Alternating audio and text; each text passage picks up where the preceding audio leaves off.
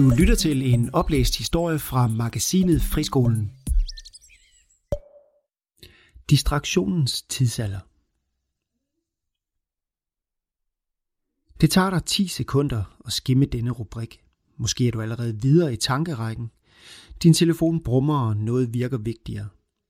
Chefredaktør Lea Korsgaard fra netmediet Zetland går til kamp mod en hel befolknings vigende evne til at fokusere og håbe. Og her kommer historien. En journalist skal kunne begejstre sin læser, lade ordene gribe fat i reversen og ryste læseren ud af den apatiske tilstand af ligegyldighed. Min historie er fandme vigtig for dig, og nu skal du høre. Jeg har smidt jakken i frokoststuen, hvor en fladskærm på indevæggen fortæller alt om læsere, Facebook-likes og populæreste artikler på netmediet Zetland i realtid. Chefredaktør Lea Korsgaard kommer flyvende ud fra mødelokalet på redaktionen i Københavns Nordvestkvarter. Bag glasset til redaktionen spiller to journalister bordtennis med en skumgummibold, hvor nettet udgøres af fem eksemplarer af den blå højskolesangbog. I en sofa, prydet af et kæmpe tøjdyr, sidder en lille pige og spiller på en MacBook. En sætlandsk udgave af barnets første sygedag måske. Zetland så verdens lys i 2012 som et medie, der specialiserede sig i singler. Journalistik, der i sin form var for langt til de etablerede medier og for kort til bogformen. I 2016 kom så skiftet til det nuværende, citationstegn langsomme netmedie, hvor væsentlighed er vigtigere end konflikt og fascination. I skrivende stund har de over 15.000 betalende medlemmer på tjenesten. Men inden vi skal ind i journalistikkens verden, er vi nødt til at få kridtet hendes grundsyn på verdens tilstand op og hvorfor Danmark har brug for endnu en netavis. Citat. Den nat Trump, Trump vandt i USA, sad jeg op hele natten. Da det gik op for mig, at det var virkelighed, føltes det næsten som en sorg, fortæller Lea Korsgaard. Hun ringede til sin far Ove, der er tidligere højskoleforstander og i dag professor emeritus på Danmarks Pædagogiske Universitet. Og ordene husker hun stadig. Citat. Som et kristen menneske har du en pligt til at håbe, sagde han. Og det tror jeg på. Vi har fået dette ene liv, som kun fylder et nanosekund i verdenshistorien. Der følger en forpligtelse til at få det meste ud af det, siger hun og lokker mig ind i præmissen med et direkte blik. Citat. Når jeg er til min mosters 60-års fødselsdag, så oplever jeg mennesker fra alle samfundslag, som grundlæggende ved hinanden. Det giver da håb, siger hun. Chefredaktørens grundlæggende menneskeoptimisme har en modsatrettet bekymring i det, hun kalder distraktionens tidsalder. I maj 2017 udgav Lea Korsgaard en lille bog med titlen Den, der råber, lyver. Syv gode råd til at undgå misinformation og bevare håbet i en kaotisk medieverden. Citat. Jeg ser en distraheret kultur, som lader amerikanske tech-giganter styre vores liv – for dem er det ligegyldigt, hvad vi bruger tiden på, bare det foregår på deres platforme, siger Lea Korsgaard og fortsætter. Det er som om alle bare råber højere og højere, og vi bliver mere og mere passive. Det gør os en smule tosset. Hun citerer den jødiske satiriker fra 1800-tallet, Mary Aaron Goldsmith, som siger, dannelse tager udgangspunkt i evnen til at være opmærksom. Citat. At kunne noget, vide noget, og opholde sig ved det samme emne eller samme gerning i lang tid ad gangen. Det er med til at berige vores liv som mennesker, og med til at gøre os til andet end børn. Et barns opmærksomhed er kendetegnet ved det flygtige. Det er nærmest opmærksomheden, som ejer babyen.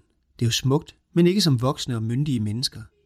Her må vi være i stand til at kontrollere vores opmærksomhed. Hive den tilbage fra distraktionerne, og det er sværere og sværere. Jeg spørger hende, om det ikke kan ses som nyttesløst. Hvem får et job efter eksempelvis at have studeret Shakespeares værker helt i bund? Citat. Sikkert få. Men det er en forkert måde at anskue det på. Et hvert job kræver en evne til at fordybe sig. Det er en fundamental evne, som knytter sig til et myndigt menneske.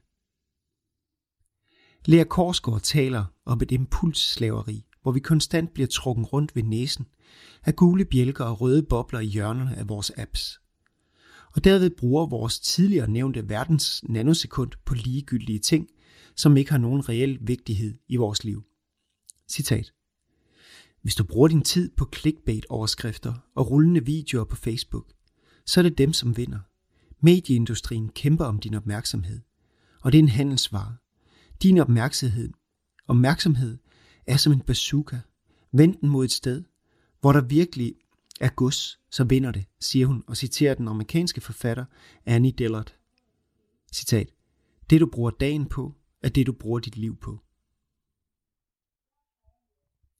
Zetlands platform er drevet uden annoncer. Her er kun medlemmernes betaling og investorernes penge. Samtidig skal journalisterne producere færre historier end på de traditionelle medier. Det lyder som et slaraffenland, men tanken bag er meget klar. Citat. Produktiviteten for journalister i dagspressen er tredoblet på kort tid. Det betyder, at de mister entusiasmen og overblikket i deres historier, siger hun og fortsætter. En gang var det ekstremt kostbart at flytte informationer fra et sted til et andet. I dag koster det ikke en skid, og alligevel er det det, den etablerede presse gør. Jeg mener, vi skal gøre information forståelig. Derfor forventer hun på Zetland at sine journalister, at deres research er pletfri. At de har historien helt inde under huden, og så kommer entusiasmen. Citat. Journalisten er historiefortæller og må gerne inddrage sin egen entusiasme eller forbehold. Jeg oplever, at de kommer helt op at køre, fordi historien er vigtig for dem, siger hun. I journalistikken taler man om nyhedskriterier. En klassisk måde at måle, om en historie er god eller dårlig. De hedder konflikt, sensation, identifikation, fascination, aktualitet og til sidst væsentlighed. Citat.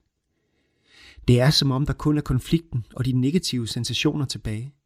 Den slags historie er jo ikke særlig samvittighedsfuld over for virkeligheden. Livet er fyldt med ting, som fungerer, siger Lea Korsgaard. Og her spørger jeg hende, om det ikke er naivt. Har vi ikke brug for pressen som vagthund over for magthaverne? Citat. Jo. Dødbiderne vil nok kalde os naive og beskylde os for at male tingene lyserøde. Modsat vil jeg så beskylde dem for at male alting sort, siger hun og fortsætter. Citat. Der er håb i at beskrive den konstruktive og positive side af tilværelsen. Hvis du kun fortæller om konflikter og katastrofer, bliver folk apatiske. Jeg tror på håbet, og tror, at der er behov for at sætte virkeligheden i det rette perspektiv. Lea tager en sin kaffe og kigger ud i baggården. Journalistikkens vagthundefunktion er en lille del. Den virkelige magt ligger et eller andet sted derude, siger hun og lader den stå et øjeblik. Mener du dermed, at medier er et oplysningsprojekt? Citat. Tænk, at vi er kommet så langt, at vi overhovedet stiller det spørgsmål, siger hun og griner. Ja, for pokker. Vi har en enorm magt til at forme folks sociale bevidsthed og fantasi. Fortælle historier, der underbygger det store fællesskab på tværs af byer, land og globalt. Vi kan transportere indtryk og viden direkte ind i hovedet på folk. Lea Korsgaard ser journalistikken som et kamera, der viser os alt det, vi ikke selv er i stand til at opleve. Verden uden for os selv. Citat. Vi skal have mennesker til at mødes, diskutere vigtige ting på et oplyst grundlag. Sammen formulere, hvor vi skal hen. Det kan ikke ske mellem håbløse mennesker. Derfor skal journalisten også vise de ting, som virker. Og det var slut på artiklen. Tak fordi du lyttede med.